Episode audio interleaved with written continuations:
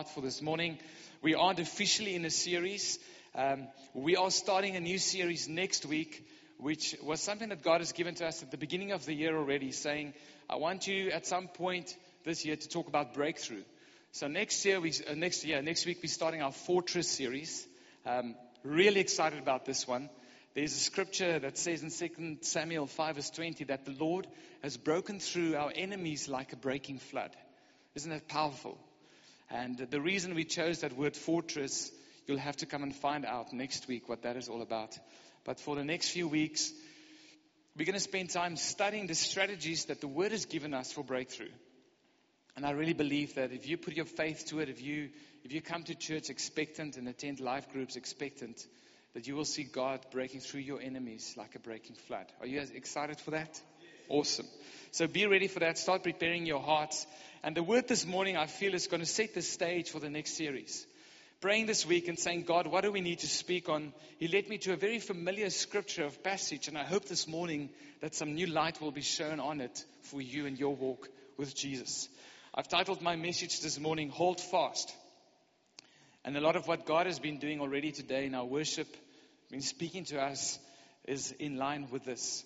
Hold fast means to cling to something, not just hang on to it lightly. Uh, I remember when Helena and I started dating, we were in a, in a ministry school where we weren't really allowed to date. And then I would just lightly hold on to her hand where no one is looking. And then when someone else looked, I would just quickly like nothing's happened. We're keeping it above board, nothing to worry about. Holding fast means there's a clinging, and we're going to find out today, later on, how that word described in the Greek has the, the root word for the word echo in it. That there's a continuous clinging onto something. And that holding fast that we're going to talk about today is holding fast to the word of God. And I feel that this is a prophetic word for us for this moment. Yes, we should and we can pray daily in our awesome daily walk with Jesus. Yes, we should gather in the millions to do it. But there's a part that we have to play in holding fast unto His word. Where we say, God, we believe everything you said and here, the promises that you have given us. We're going to cling to that regardless of what happens around the world.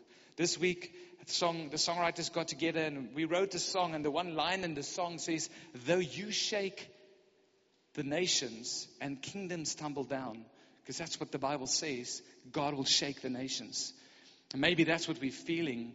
The moment in South Africa is a God shake. So that those things of his kingdom can take root and stand strong. Though you shake the nations and kingdoms tumble down, we will lift our voices in praise to you. Because we're holding fast to an ever strong and unchanging God. So this morning, turn your Bibles to Luke chapter 8. We're going to be studying the parable of the sower. This appears in three of the four gospels, and it's one of the strongest parables that Jesus has used. And uh, we see that this was also one of the first that he has spoken, and he he was testing those who was hearing those who were hearing his words, words and saying, let's see if they get what I'm trying to say. And those who understood the kingdom of God in that point and how Jesus worked had insight into what this parable means. But Jesus is very gracious. Not only did he tell the story, but he also gave us the explanation. And my hope this morning is that you would be refreshed in your holding fast onto the word of God in your life. So let's read together. The parable of the sower. We're going to start in verse 4. And when a great crowd was gathering and people from town after town came to him, he said in a parable A sower went out to sow his seed. And as he sowed, some fell along the path and was trampled underfoot. And the birds of the air devoured it. And some fell on the rock, and as it grew up, it withered away, because it had no moisture. And some fell among thorns, and the thorns grew up with it and choked it. And some fell into good soil and grew and yielded a hundredfold. Four different types of soils, four different types of expressions or responses to the seed that was sown. And then he said an interesting thing. As he said these things, he called out, He who has ears to hear, let him hear. And when his disciples asked him what this parable meant, he said, To you it has been given to know the secrets of the kingdom of God, but for others they are in parables, so that seeing they may not see and hearing they may not understand. And this morning we have an opportunity to see and hear what Jesus meant by this parable. Now, the parable is this the seed is the word of God. The ones along the path are those who have heard, then the devil comes and takes away the word from their hearts so that they may not believe and be saved. And the ones on the rock are those who, when they hear the word, receive it with joy. But these have no root. They believe it for a little while, and at time of testing, it falls away. And as for what fell among the thorns, they are those who hear, but as they go on their way, they are choked by the cares and riches and pleasures of life. And their fruit does not mature. As for that in the good soil, they are those who, hearing the word, hold it fast in an honest and good heart and bear fruit with patience. Let's pray together. Lord Jesus, thank you for these words that you've given us. I pray that you will open our hearts as you speak to us clearly from this message. I pray, Holy Spirit, that you will breathe your life over these words and that you will use me in the way that you desire to so that you get greater glory in our lives and through what we do as a church and that we would be a people who hold fast to every spoken word that we have from you. In Jesus' name. Amen. Our goal this morning is that final verse. It'll be up on the screen. Verse 15. In the good soil, they are those who, hearing the word, hold it fast in an honest and a good heart and bear fruit with patience. Verse says so much more than just the word being spoken and bringing forth fruit. There's so much in there that we need to discover this morning. And what's very interesting to me is that it speaks about our responsibility in hearing the word of God. That the Word of God isn't something that just goes out and then we just walk like little robots and it activates something and we just function in a different way. We have the responsibility to take this further. The outworking of the Word requires a partnership which we are responsible for. The only time this thing comes alive and we understand this book and it brings fruit is when we understand our part to play and we take responsibility for the part that we have to play. I can say a whole lot of words to people. I can tell Brian, you know what, Brian, I want to give you 500 Rand. Please come and fetch it from me. If Brian doesn't put action to that or send me his bank details, he ain't going to get the 500 Rand, right? And in the same way, there's so many things, and we're going to discover this in our Fortress series, that if we just simply apply this and take this face value and start living like that, there's going to be a beautiful outworking which is going to cause in us fruit that we're going to bear for God and His kingdom. The outworking of the word requires a partnership which we are responsible for. It's not just the word, it's the action and the application of it. Jesus used these words. He says, He who has ears, let him hear. But surely, Jesus, if you've got ears and they're functioning, I am going to hear. Imagine what our faces would look like without ears for a minute. I don't know if you've ever considered that. Uh, if you've ever played that thing or like you want to change it up. But ears are a very functional thing. Yes, it does make our faces look a little bit better. Um, and it does make us look a little bit more complete. But it's a very functional part to our bodies. And Jesus said, you know what? Everyone here, it speaks about the people that came from the towns, the multitude coming from another town. He said, all of you guys have got ears, but are you hearing what I'm saying through this parable? And he's setting the stage. He's saying, you know what? So many of you hear my teachings. You hear what I, what I say and what I do. You look at it and you behold it. But it just goes, goes in, the, in, in the in ear, out with the other. It's Afrikaanse sê dit. In by die een oor, uit by die ander. It falls on deaf ears. And Jesus was, was challenging the crowd in that moment, saying, Are you listening? Are you tuning in? And then he speaks about the four responses to the hearing of his word. The first one is that hearing, there's a hearing that is taken away. The second is that there's a hearing that takes no root. The third kind of hearing is there's a hearing which the cares and pleasures of this world come and kills. It destroys it. And then lastly, there's a hearing that bears fruit. And I think as we look at these four this morning, ask Jesus and the Holy Spirit to reveal to you in which of these can you grow and apply it a little bit better so that you can bear fruit in His kingdom. So let's talk about when the hearing is taken away. Jesus said the sower goes around and he scatters his seed and he sows it, and some of it falls on a path, and then it's a strong word, things devour it. The enemy is described in the Bible as the devourer. And then he says the birds will come and devour it, or the sun will come up, or it'll be trampled underfoot. Isn't that the plans of the enemy? The moment we get the word of God, he comes immediately and he challenges it. The moment you leave these doors this morning, it's going to be challenged. That's the way the enemy functions. He reveals to us a little bit about the character of the devil. And we see this in Matthew chapter 4. I love this. Jesus has just been baptized.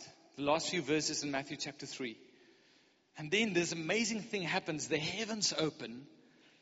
Beautiful picture. Everyone is standing there in awe of the open heaven. And then a massive voice saying, This is my beloved Son with whom I am well pleased. I'm not going to be uh, trying to imitate the voice of God thing here this morning. It's not going to go well. But a powerful voice from heaven saying, This is my beloved Son in whom I'm well pleased. And then we see literally three verses later the enemy coming. Are you the Son of God? Isn't that crazy? God just said from heaven, You are my son. And then the enemy comes and he has the audacity to say, You're the Son of God, right? Question mark. That's how it is with the enemy. When we get the word of God, we have to fight for it. We need to guard it and keep it because the enemy is going to come and he's going to try and take it away from us. And then I love Jesus' response. He said this in response to that. After the enemy said, So you're the Son of God, why don't you turn these stones into bread because you've been hungry for 40 days? Jesus says this It is written, Man shall not live by bread alone. Man shall not live by his salary alone, as we heard from Eugene this morning, but by every word that comes from the mouth of God. Our very living is determined by us clinging to the Word of God.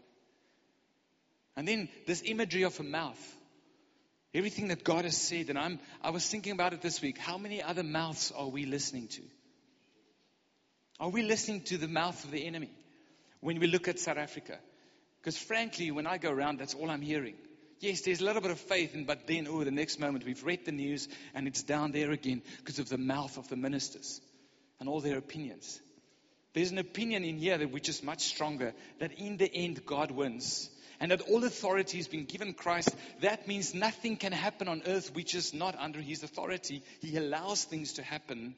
That's what I want to put my trust in is lean to that mouth. Or the mouth of our friends who say, you should consider this way or that way or do it this way, and it opposes the word of God. The Bible says that the wisdom of God is foolishness to the world. Then I'm ready to look like a fool. Because I'd rather do what he says and what comes from his mouth than lean to the mouth of others that say, you know what, that might be a little bit stupid. Let's follow the wisdom of the world. Our own mouths are sometimes the one that speaks the loudest.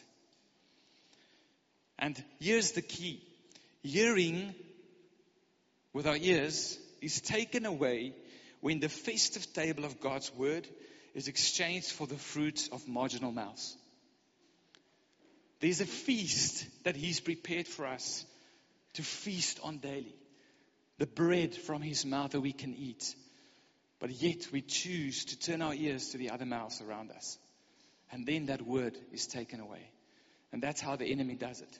He doesn't pitch up in his full clothes and say, Hey, I'm the devil. I'm now coming to steal the word. He sends mouths and opinions and other things that comes and in a minute takes away the believing word that God has given us. So that's the first kind of hearing, a hearing that is taken away.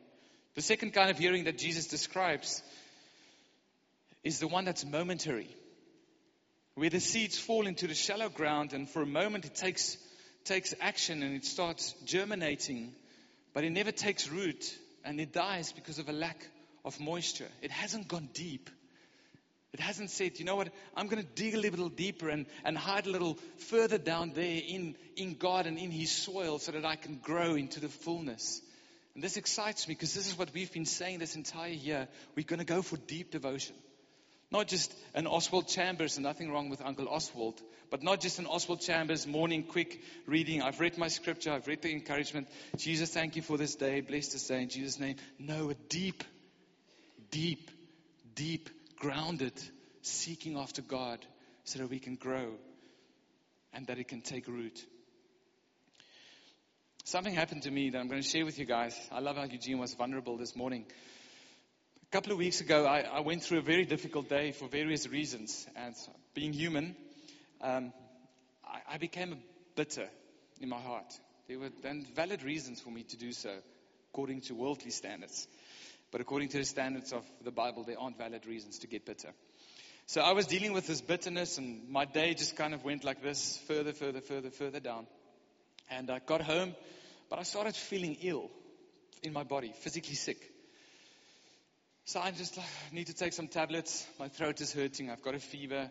So I told Elena, I'm miserable. I'm going to take a quick nap after work. I've got another appointment tonight. I'm not in the mood for it. Kind of went through the motions, you know, those days took the tablets, and then uh, I got up, and Elena looked at me and she said, without her knowing what she's doing, she said, Don't let, let bitterness take root in your heart.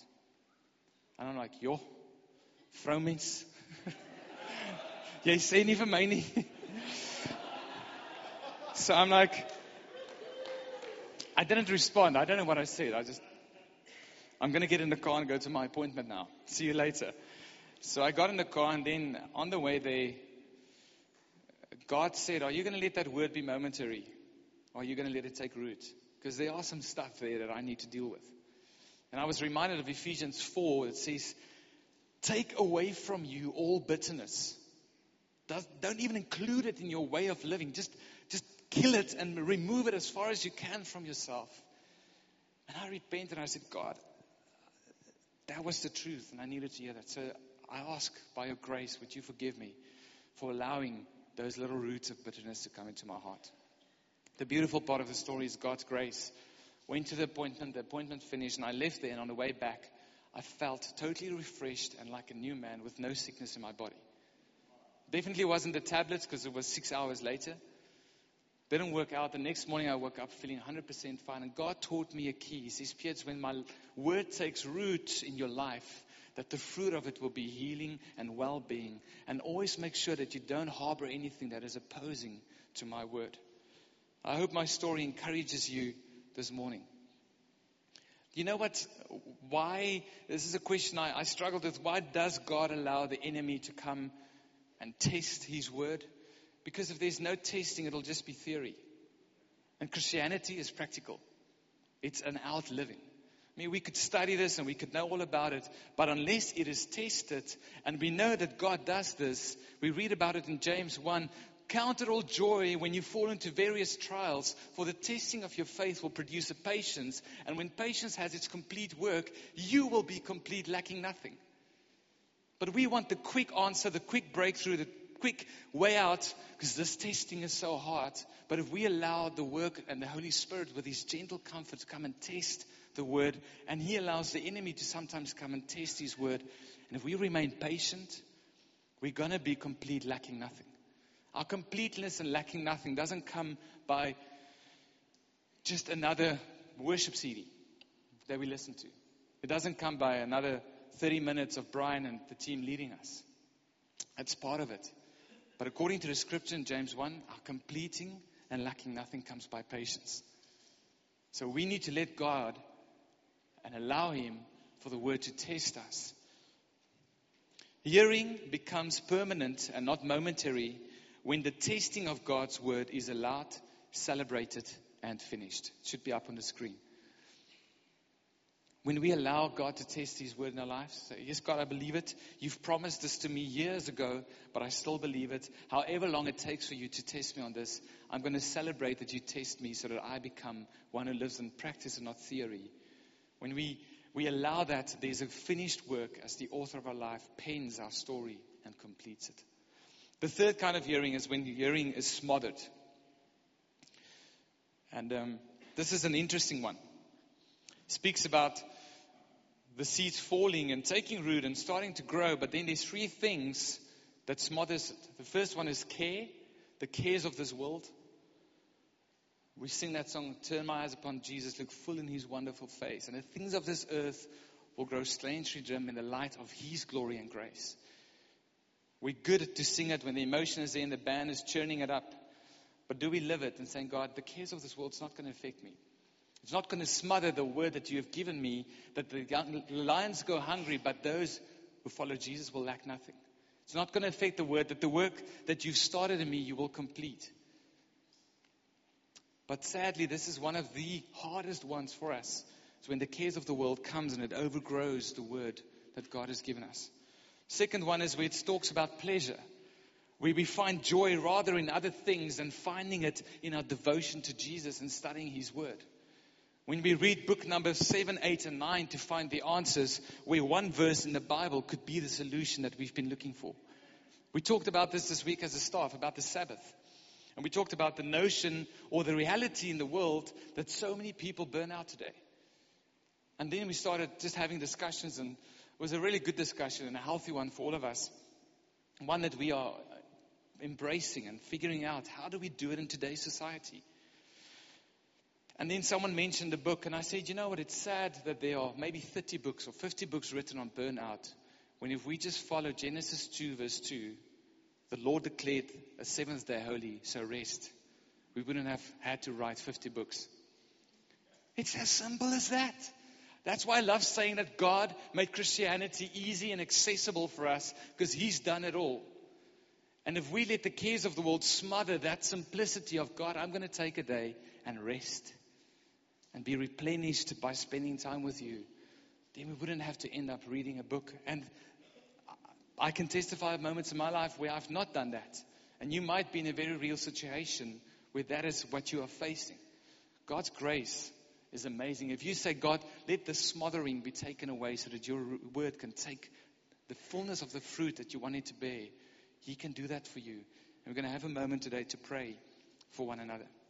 So the cares of the world, the pleasures of this world, when things other than God taste better than God, and we'd rather have this.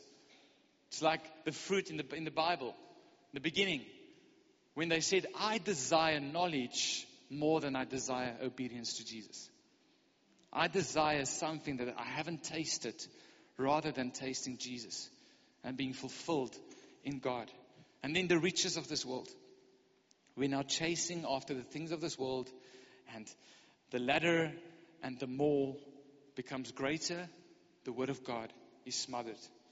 So hearing becomes clear when the sound of God's word is more pleasurable than any need or noise.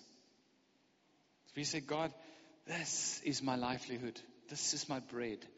Reading this is the most pleasurable thing I can have on earth.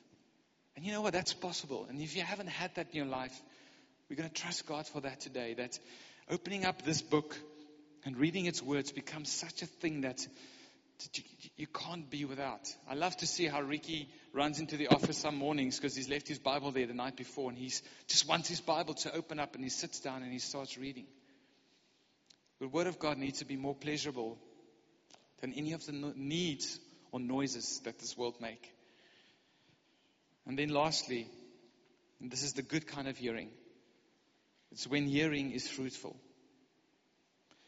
It's the kind of hearing that brings joy to God. It's the kind of hearing that glorifies Him. It's the kind of hearing that He's going to celebrate over our lives one day in heaven. When He's going to say, Well done, good and faithful servant. My purposes on earth that I've called you for, you have completed. My words that I've spoken over you, you've applied. You've not allowed it to be smothered by the cares and riches of this world. You have not let the enemy steal it from me, but you've held on to it. You've chosen to grow in me, and there's fruit. The Bible says that the Father is the vine dresser, and He walks around and He cuts away those things that smother us the cares and the needs and the pleasures. And He chases away those things that try and devour the fruit of, of, of life that He has for us. And he gently, gently puts us back on the right track, removes the old wood, disciplines us so that we can be a little bit better, so that we can bear more fruit. And that's what Jesus says is what glorifies the Father. It's when we bear fruit. And that kind of fruit bearing is available to us when we hear His word like that and say, God, if you say rest, I'm going to rest. It's interesting how we look at the Ten Commandments, and when someone, if Quibus jumps up and, and, and kills Dion, we're going to go, murderer. Or if Uncle Joe comes and he tells something about negative about someone else, we're going to go liar. Or if uh, there's a kid running around dishonoring his parents, we're going to say dishonorer. But if we don't obey the commandment of resting, we don't go Sabbather. But it's said in the same breath from the same Father in heaven.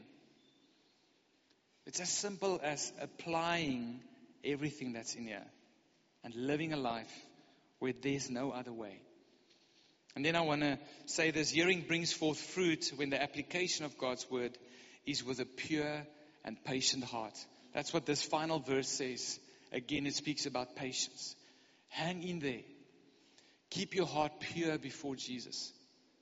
Don't let anything come up, any bitterness, any disillusionment.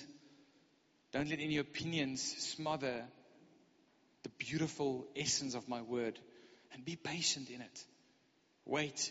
God, but I really thought by now, wait, my son, wait, my daughter. But God, I can't anymore. In my own strength, my grace is sufficient for you in your weakness. God, but this waiting, it's been years. Hang on a little longer because I'm creating in you a glory that is far greater than what you can see right now. God, but this waiting is so hard. Just bear with me for a little bit longer. Keep trusting me because I want to see you complete and lacking nothing. And I'd rather be complete and lacking nothing than run through life and try and attain all the things that I think I should have and I miss God. And that's what happens when the Word of God does its full work in us, bearing fruit. Brian, can you just come and join me with the guitar? We don't need the whole band on stage.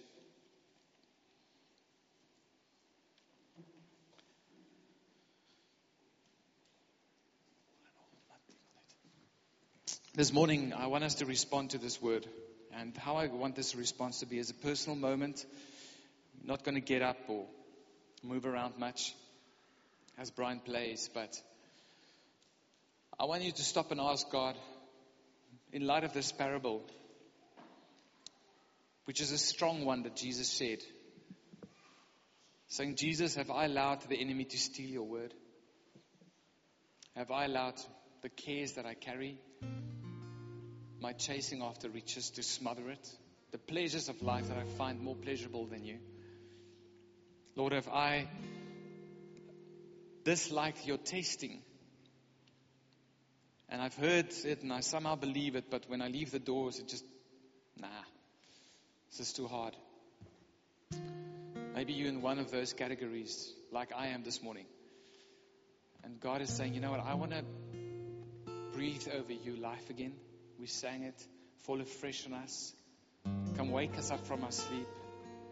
God saying, I want to wake you up from the sleep of not trusting everything I said here. I want to wake you up from the sleep of not eating this bread daily. God is able to do that.